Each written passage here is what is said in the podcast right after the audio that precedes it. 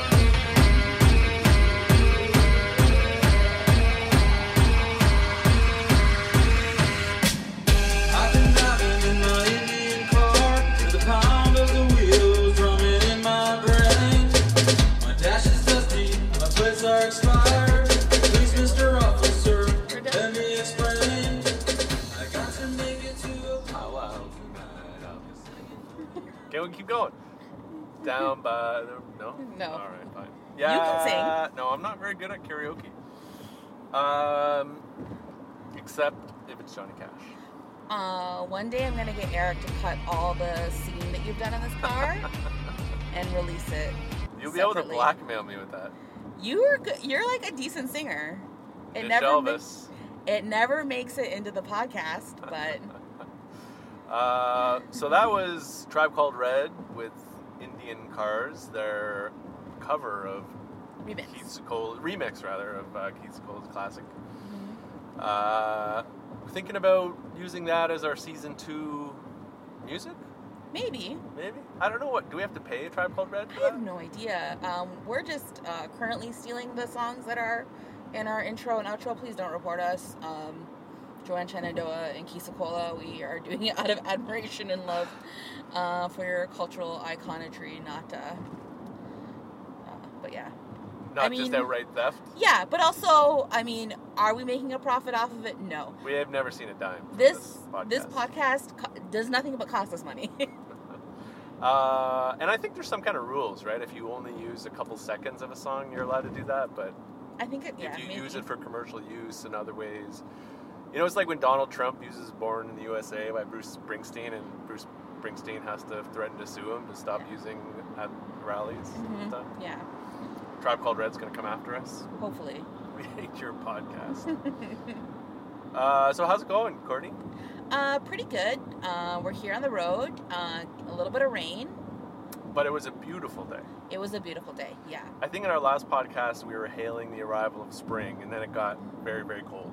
hmm Yep. It feels like spring's really here now. Um, I think it's supposed to get cold again, but. And we're going to be traveling to different parts of the world, so with That's right. definitely not spring-like temperatures. So Yeah, just when spring arrives here, I'm going north on two trips where it'll be much cooler. hmm hopefully we get our podcast shit together though, and we don't miss any episodes weekly, even though we won't be seeing each other next week. Season two, we got to take this seriously. Our first year, people cut us some slack, but you know, season two, you got to be more polished, more prepared, maybe. Maybe. Do you We feel got- prepared? No, but we got a lot of great feedback from our last episode. Yeah, we did. It was much appreciated. Thank you all for listening and sharing and sharing our social media. It was very appreciated. Yeah. Now, before we start ranting, I'm I'm afraid to say this, but uh, I was at an event tonight Mhm. for Mapuche land defenders at Ryerson University, and you know, there's just more there's more categories of the settler that we can add to this. You know, the, the one that we missed la- last in our in our podcast was the white people that go to events and then will interject very early in the in the evening to say, "Can you speak louder? Can you put the microphone closer to your mouth?" Native people don't do that. We'll just like sit back and like try to listen harder out of respect, especially if you have like an honored guest in your territory. Yeah. Mhm. But white people, for sure. Oh, we can't hear you. Uh, we would never. I, I cannot think of any circumstance where I've heard like a native person talking talking softly where anyone has been like, "Hey, speak up, strain yourself more to be louder." Ne- that's never ever happened. It's always just like scooch a little bit closer and just be extra quiet and keep extra still so you can hear them. It's actually kind of surprising because you're Mohawk. What's that supposed to mean? Well, I just mean if there's any native people that are like, speak up, it's gonna be Mohawks. Mm-mm, nope. No. We are uh, diligent listeners. Um, Diligent listeners. Yeah. If you we say so. a kind and loving people. Okay. hmm All right. Yeah. We'll let that one slide. so I was at an event tonight. Uh, Want to try to raise awareness for these folks in. They're in South Chile on the border of Argentina. In fact, the Mapu- Mapuche nation span crosses the border. There was something that's really interesting. This one guy, Miguel Malin, talked. Uh, he was talking about borders and how the border is, you know, a fiction to them, and how how the, the Mapuche nation obviously crosses the border, but it's resulted in all of these, uh, you know, challenges. He calls it um, dispossession by documentation. I think it's really interesting if you're a community like Akwesasne or uh, Blackfeet community or Musqueam community, Anishinaabe community on the border, and, and having that that separate you. But he was talking about how. Uh, they have their own conception of borders and territories, and it's less, you know, where, you know, where uh, where two political communities stop, and more about where two two political communities meet, and just that subtle sort of shift in conceptualization, I think, is pretty profound when it comes to Western versus uh, Indigenous conceptions of political community. But aside from that, I mean, these are, as I said, the Mapuche Nation, they're struggling against uh, hydroelectric projects, against forestry uh, that is displacing them and um, cutting off the water supply. Industry is taking up so much water that there's no water left for anybody else, or for the Mapuche, or for the uh, for their livestock or agriculture. Um, and uh, it was a pretty powerful event, and and uh, the the one of the leaders of, of the Mapuches, name's Alberto um, Curamil. He actually won the Goldman Prize this year because they stopped some of these hydroelectric dams uh, through pro- protests, through courts, uh, all the strategies that they could employ, build a broad-based solidarity. And uh, then, as soon as it, you know it was announced that he was going to win this prize, the, they call it the Nobel Peace Prize of Environmentalism. The state fabricated some charges, and uh, he's been in jail for the past nine months, so he couldn't even accept the award. And his daughter, Belén, and uh, and Miguel uh, Meline were there, and, and they talked all about their struggle. So, uh, I, I guess this context serves two purposes. First, go and learn about uh, what the Mapuche are up against and support them, but also you know, we had sort of talked about a podcast topic based on something that Murray Sinclair had to say uh, last week, which was about violence and when Indigenous peoples are permitted to use violence. And I was just listening to them and thinking about that. You know, what is the threshold for violence? You know, these they spoke very bluntly, candidly, honestly about being survivors of genocide. They're the survivors of genocide trying to defend what they have left. You know, if there is any circumstance under which violence is permissible, it would probably be them.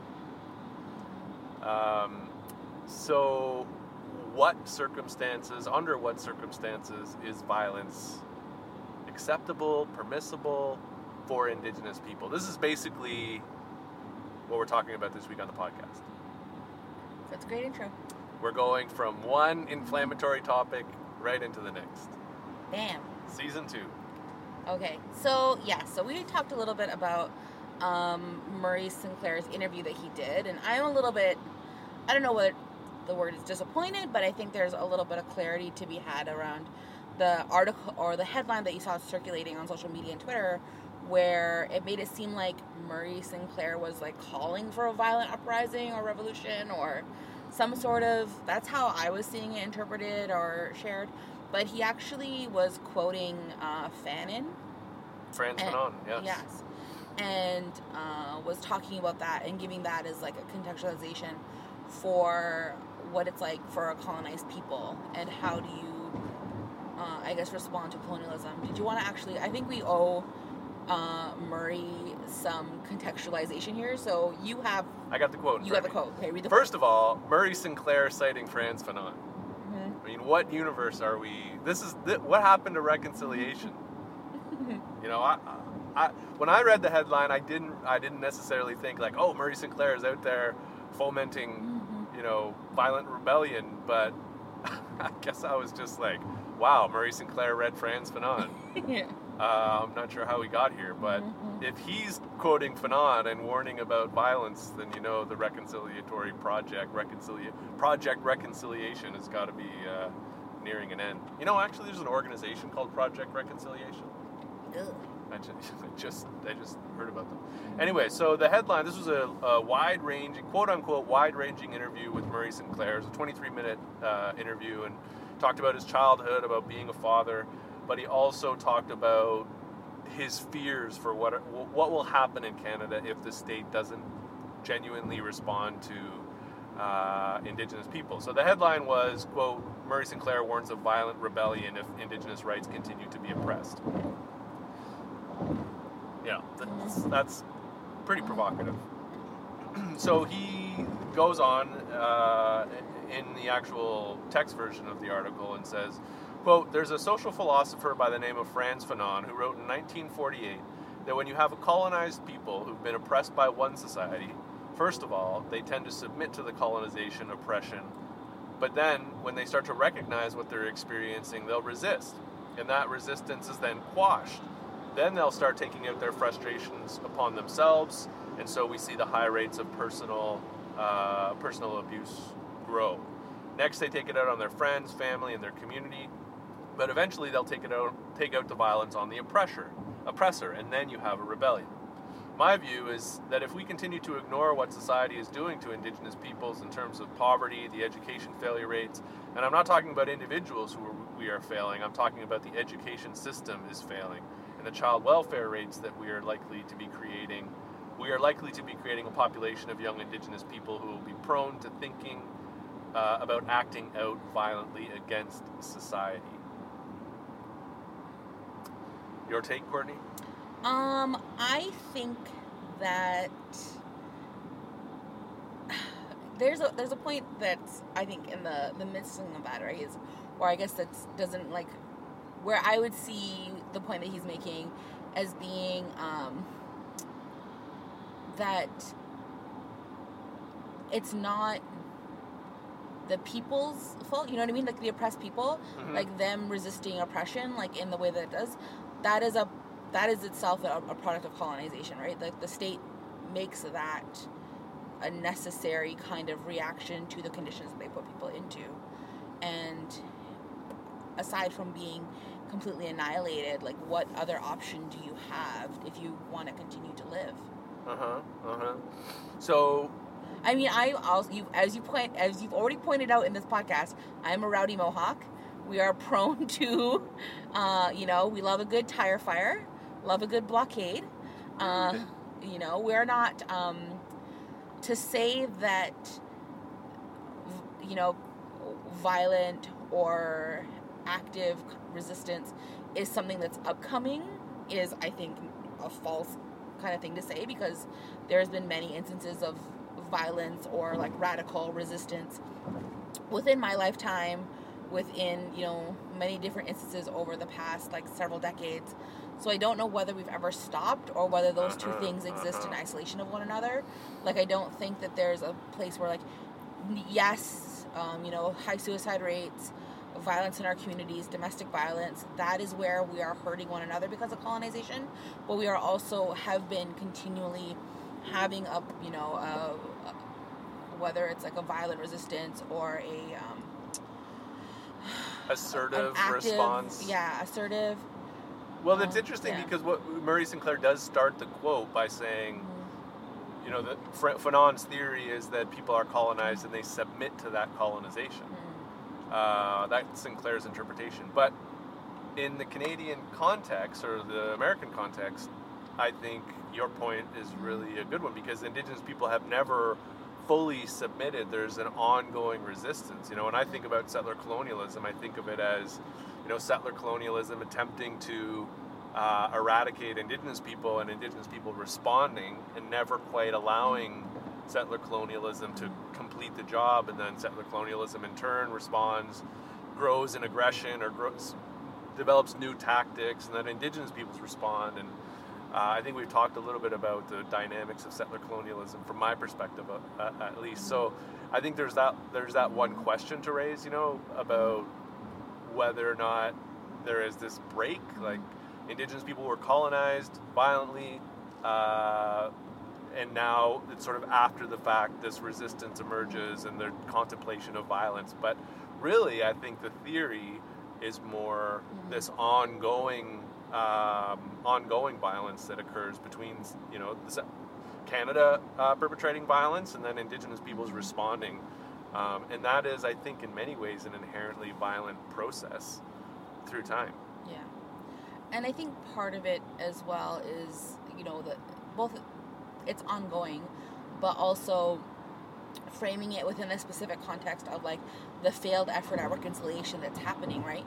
That if reconciliation is failing or has failed, I mean, I think I don't think it ever was like meaningfully undertaken to begin with, that that false uh, effort or the failure to execute that is the kind of thing is another iteration of this cycle where that the failure to meaningfully recognize or you know resolve issues of colonialism will then lead to um, the more active and deliberate resistance of the oppressed people.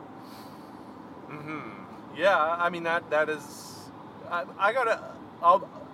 I gotta be honest. When I when I heard this for the first time, I immediately thought of uh, Shawn Atleo.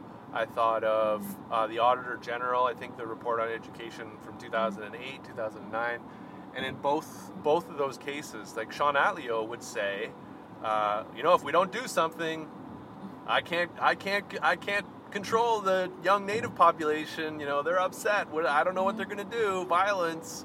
Mm-hmm. Uh, so he used it as like a negotiating tactic, basically. Mm-hmm. Yeah. And then on the other hand, you had the Auditor General who said, Canadians, you better do something because if you don't do something, you're going to have this large, very fast growing young Indigenous population with no education, no opportunities for quote unquote advancement in Canadian society. And you're going to be in trouble because you're either going to have to deal with a burgeoning population of unemployed Indigenous people that need support from the state, or you're going to have to deal with a burgeoning population that is fed up and, and willing and uh, have nothing else to lose but to resort to violence. And so that we've heard this narrative before from, on the one hand, First Nation politicians, political leaders, and then on the other hand, the Canadian state itself. And so it's actually an old narrative, and and I have to wonder whether Murray Sinclair genuinely feels this or he is part of that historic trend of using indigenous peoples as pawns to pursue the political agenda. Now, could be both, and I'm not saying that this is some sort of um, uh, you know disingenuous maneuver on his part, not at all.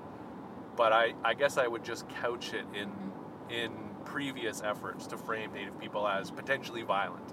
I think that's really, really good uh, to put it out. But I think also another thing too is that it absolves the Indigenous people ourselves, like the AFN and these other, you know, the national Indigenous organizations that don't do policy well, they don't do public consultation well, they don't involve grassroots people, and they place their failure to develop truly community and grassroots led policy at the hands of oppression and not their own, not the way that they have asserted classism within our communities mm-hmm. and the way that they establish and maintain a hierarchy of who gets heard when and why into the decision making that they have done right? So they can they can you know whoever is in these positions of power can say well you know it's not because of us and our failure to hear our own communities and what their aspirations are and actually deal with the problems they're facing it's actually like redirecting it at canada instead of them being able to produce um, and do the work that is truly like decolonial or anti-colonial Mm-hmm, mm-hmm. Yeah, I think that's fair. Um, and I, I suppose that sort of narrative does further that conversation. Like Canada, look at yourself. This is what's happening. You're you're continuing to uh, uh, marginalize, oppress, discriminate against Indigenous people to the point where violence is actually being considered a uh, an appropriate response. Um, and of course, I don't, you know, that doesn't necessarily mitigate what we said earlier. We can cite all the examples where Indigenous people had to defend themselves, but that's sort of the point, isn't it? Because I don't think much of Indigenous, well, much violence that comes from Indigenous people, at least eh, violence towards the state, individuals, or institutions, uh, comes from a place of defense. You, know, you can cite all the violent conflicts, whether it's Gustafsen's Lake, whether it's Ipperwash, whether it's Caledonia, whether it's Oka, of course, um, Anishinaabe Park. I mean, all of those are defense. They're taking up arms in, in cause of uh, defending communities and lands. Yeah, it's not like a coordinated assault on the state. I think is what you're trying to say, right? Like it's not like any. Well- it's not like anyone is. These are their reactions to, and kind of where communities will say like, no, we're set, we're we're setting a boundary. We're saying, and that's kind of what happened in Caledonia, right? It's like people saying like, no, we've had a, a lot of these abuses. We've had we now haven't heard that we don't agree with this land use. We're saying no. And communities will put down a, a firm line and say that this is we're, we're not going to let this uh, happen or we're not we're, we're we have to at, at what point are you going to say stop right? Yeah, and yeah. and stop this kind of like incremental and gradual assertions of rights that like are really only benefiting a very f- small proportion of indigenous people. And especially moreover as you know as we see reconciliation take hold in more mainstream institutions like universities actually being taken up by white people who are pretending to be indigenous right. Um, yes, the uh, those people. Um, well, when you think about it, really, it, it, it's usually. I mean, I think the high-profile cases. It was Caledonia. It was women standing up to bulldozers. Uh, Elsipogtog. It was women standing up to uh, a line of um, uh, police officers, RCMP. I mean, that trend that trend is common, and then usually the violence ensues. Uh, another example. Usually the violence ensues. But let's say let's take Unistoten for instance. Now, should they have? And that's a poor way to phrase the question, but um, what are under what circumstances should they have armed themselves? You know what I mean? So here, here come the RCMP. They're coming into uh, territory, um, and uh, they're going to come across that blockade. Now, if the RCMP know that you're armed, know that you've armed yourself, it would be a different story. If violence unfolded, then it would be a different story. Are there circumstances that are similar to Oka today, uh, or similar to Gustafsen's Lake today, where you would say, yeah, it's wise to arm yourself. There's a genocidal monster knocking at your door. I think in those instances, what I struggle and what I I think constantly question myself at is like not necessarily what becomes irreconcilable for me um in like an like what is what makes me human right and what affirms my humanity. And part of my humanity and understanding my own existence and place in creation is the recognition of other people's humanity and that I'm judged by that relationship. And I don't think there are necessarily many instances where I would say that violence is necessary. Mm-hmm. And like maybe as a Mohawk, it's like not historic accurate, but like my cultural understanding comes from good mindedness and being peaceful. And you know, we have stories and histories and laws in our culture around not being violent.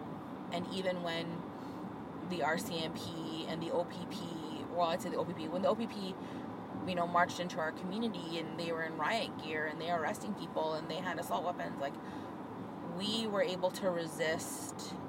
There was a lot of violence and our community was harmed and a lot of people were harmed, but we, it almost, it's, op, is it like optically better? You know what I mean? To like not be the ones that are there bringing assault Sure. rifles and guns. Yeah, yeah. Like You're not going to win over the Canadian population by. Yeah, exactly. They're not for that, right? They did not. the right. They're they, not for that. They did not.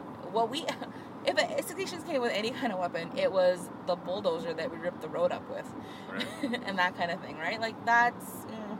Yeah, yeah. But I, I don't know, right? I don't know if we've reached that point. I don't know if I would feel comfortable saying like that's where we're at. But at the same time, I look at the state violence that we experience and the the harms that our community face that you can specifically point to as being a part of colonialism, whether it's people, children being kidnapped, women being murdered, uh, children being assaulted and abused and harmed and killed when they're in child welfare systems, uh, the men that we have lost to violence, and the communities that are, we have that are ravaged by incarceration and drug addiction.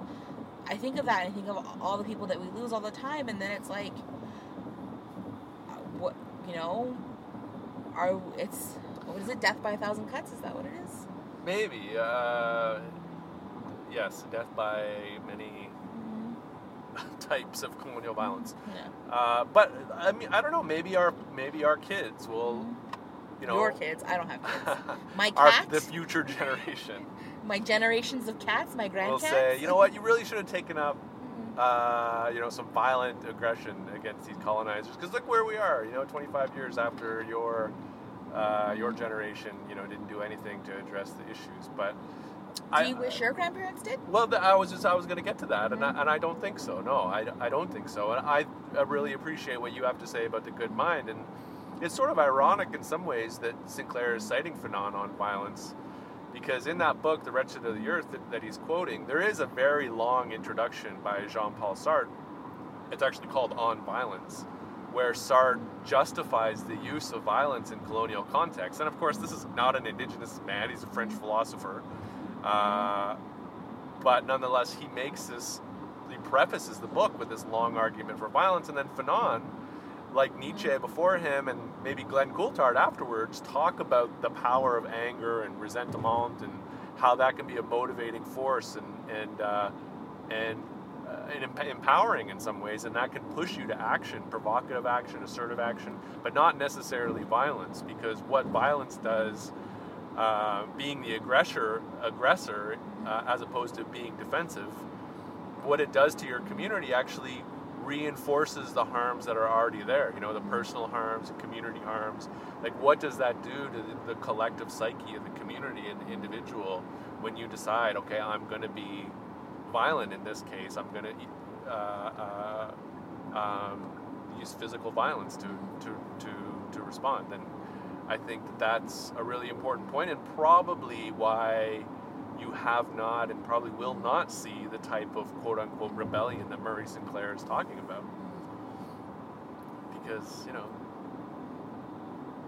it's uh, ultimately going to be more harmful. And, and, and what will it achieve in the long run? And I think that's always the prevailing, I think, rationale that's prevailed in every kind of like direct action I've been involved in, where people always come to that conclusion, right? Like, if you're continuing to escalate violence or you're continuing to ex- es- escalate issues, it's not actually getting you closer to the goals that you're trying to achieve, right? Whether it's, you know, uh, redefining how land is going to be used, um, know, resource extraction or development, escalating that harm isn't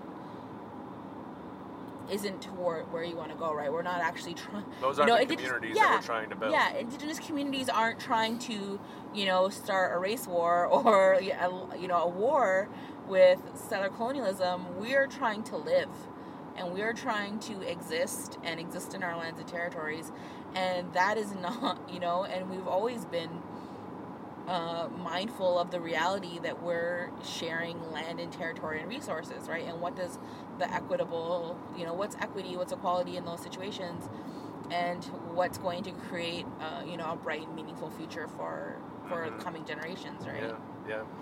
Uh, I think a lot of indigenous futurism or vision of the of the of the future definitely is rooted in cultural revitalization, cultural resurgence, uh, bringing back norms of uh, good relations and ethics between one another, and and almost exclusively, you know, those don't include violence. Though, you know, when I hear Sarah Hunt or someone talking about the punishment for raping women by, you know, beheading or something like that, then I think that they were used, but maybe more internally in our communities. But at the end of the day, so say, let's just say you take the indigenous resurgence philosophy to the, its logical end. So you've turned inward, you're building your communities, you're vi- revitalizing language, you're vi- revitalizing culture, your land based economies, um, you're building diplomatic relationships with others, but the state doesn't stop. You know, the forestry, for, the, the, the, the trees got to come out of that forest, that river's got to be dammed, uh, that mine's got to be dug. Uh, there is a point at which confrontation is inevitable. And are you going to defend your lands and your future generation uh, through the tools you've revitalized culturally? Or- Yeah, and I- Or is it, you know, violence? And I don't, I don't mean to be steering the conversation to, towards, you know, yes, say violence is the answer, but I think it's a tricky uh, question to try to answer for those of us that are thinking about um, uh, what the future of our community looks like when you still have this uh, settler colonialism uh, encroaching on lands and territories. And I think what the thing is too, if we talk about this dynamic pressure of like different groups of people, whether it's like people that are trying to protect and preserve the environment, and then people that are trying to develop and extract resources, the runway that you're running out of time is is the fact that all of these things are finite, right? And the the resources are finite, and you know we might we think about like indigenous futurisms, you know, 50, 100 years from now, 150 years from now, and it's like actually if we don't do something dynamic or provoke, you know, very, very radical, we're actually not going to have land, water, or any type of food or ecology to to live off of, right? The UN uh, just released a report today about how there's just going to be a massive collapse of bio- biodiversity. And that's our entire ecosystem, right? That's the tenuous balance of creation that exists in a very precarious state. And that might just collapse before we can, you know, develop sound policy or rationale that's going to talk about, you know, the implementation of UNDRIP, Right. right? Like, there's Yeah, an I mean, urgency that's ignored in that kind of Sure. space. Sure. And I mean, this is getting to sort of monkey wrenching and quote unquote eco terrorism, where maybe it's not violence, it's not interpersonal violence or intercommunity violence, but it's, you know, speaking up for the land, defending the land, using potentially violent tools. You know, can you be violent towards infrastructure? I think you can. Yeah. Well, like, and especially like if you look at some of the stuff that happened on No DAPL, right? Like, people were, um, you know, chaining themselves to bulldozers and things like that, right? Like, Yeah, but that, was makes- still within yeah. the non-violent frame. Mm-hmm. You know, the non-violent movement frame. It's, mm-hmm. so if they had like blown up a bulldozer, Yeah, that would be that would be getting that would be getting more mm-hmm. violent. I think going down that path. I don't know. I'm still. I mean, you know me. I'm a. A nihilist. yeah. So, so in some ways, it makes more sense for you to be like, yeah, violence. We're all gonna die. we're all gonna die. What? What's the point of making it painful and stabby? Okay. that type of nihilist. Yeah. I mean, hey, we're both like. Well, I'll speak for myself. You know, middle class Indian driving in the fancy podcast car here. Uh, Yeah. but you know, personally, We're just- on just- eco mode. Okay. But I come to the same conclusions that you do. You know, Yeah. reflecting on reflecting on what my my children would think Mm-hmm. and uh, and feel, and uh, And you don't begrudge your grandparents for not of taking course up not. arms. No, I think that in some ways they defended. They're the reason that I'm here, Mm-hmm. being able to do the work that I'm doing, and and and making sure that my my children's generation is going to be more indigenous than I was in my generation. Mm-hmm. Um, but no, I don't.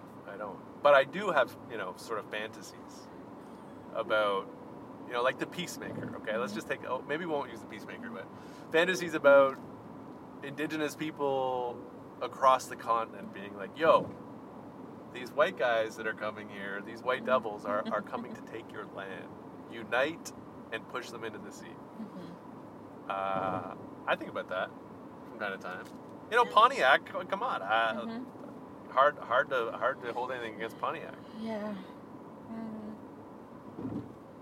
or many others that did uh, uh, resist violently Yeah. or defend themselves with uh, with violent means. And there's, I think, those harsh, harsh lesson, lessons too, right? Because that's what gets what got our communities, or like I say, indigenous communities, into the situation of like, you know, the massacre at Wounded Knee. Because at the end of the day, if we're fighting, fighting can tend to be gendered. It's most likely going to be um, men that are harmed, and when colonizers come to kill native people like they kill women and children they annihilate our whole communities right like those are i think sacrifices that n- aren't that don't become part of our consciousness right we're, we're more concerned about um, safety and security and what what maintains that right in a very tenuous way hmm hmm don't know. It's love we're talking about.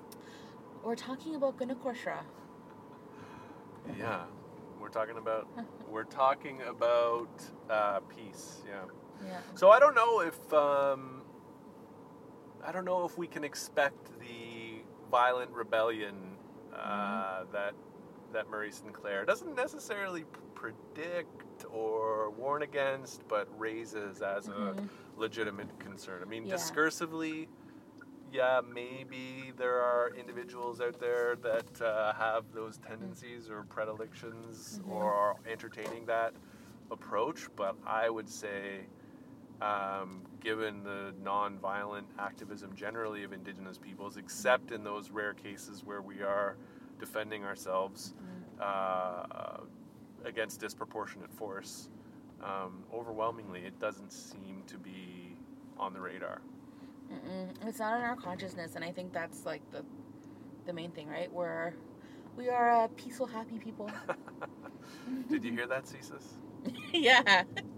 Uh, they're uh, we're gonna be on so many watch lists. uh, in our last podcast, somebody angrily tweeted at us, tweeted at me, for saying the only people that listen to our podcast in Ottawa is white consultants. yeah, I have a huge shout out to my fan club in Ottawa and all of my uh, friends in Ottawa who listen to this podcast. Um, we white have consultants, some of Courtney's friends, Mhm. and CSIS. yeah, so we have about ten listeners in Ottawa. I'd say like eighty percent of our listeners are in Toronto. But that's great. That's Mhm. great. Yeah. That's great. I don't know if, Mhm. yeah. Mhm. Well, uh, so did I guess we came we came to some pretty firm conclusions, um, Mhm. at least from our personal perspectives. Mhm. Just talking about how much we agree with each other. Yes, yes, yes. Well, it's sort of a fraught conversation, you know. I, I think if we if we were to have the conversation, ultimately we would, I think, come to the same conclusions if we weren't recording a podcast right now. But we might have some other things to say. Uh, more swear words, maybe. no, I don't know. I think that I, I think we're, I don't know, maybe a little bit more sappy, maybe a little bit more uh, talking about uh, very the Great sappy. Law. Uh, great, yeah, like you know the oh, okay, no question, that kind of stuff. But like that idea, right? Those ideas of like what does it mean to cultivate and restore our livelihoods and live within an indigenous worldview, or, or especially for me, like to, to practice, to consciously be Haudenosaunee, to to put those efforts out and to to to do that and uphold my own humanity and that of my family and nation. It's like actually it's these that idea of like the mindfulness and the consciousness to come to peace and and what does that mean right and i think that that dignity that is afforded to people who do that who kind of uh, you know eschew the colonizer and just you know, a lot of the people i know that are longhouse people that are just kind of like don't pay any mind to like other indigenous nations and other people and just are there for their family and our community. Like i, th- I think a lot about that right? And they're just kind of like not worried about it and they they do the best they can right? Mhm, and i i mhm. have so much such a profound respect for that. Yeah, I mean, we have stories too. We have the story of the drum is really a story about the consequences of violence. You know what violence does to our communities, It rips the, rips our communities apart. This was even before settlers came. Um, and of course, we have seven grandfather teachings, which are ultimately all about uh, peace and love. So, yeah. Yeah. On the other hand, well, not on the other hand, but by way of ending this podcast, um, you can get pretty angry thinking about Alberto Curamil's incarceration and Mapuche land defenders. And um, you can get angry at a lot of things Yep. that Indigenous people have to put up with in this settler colonial state. Um, so free Alberto Curamel. Go support the Mapuche land defenders. Support your local Indigenous community struggling against the state in non-violent ways. Yep. That's about it. All right. Well, take care, everybody out there on the red road, and uh, we'll talk to you all soon. Bye.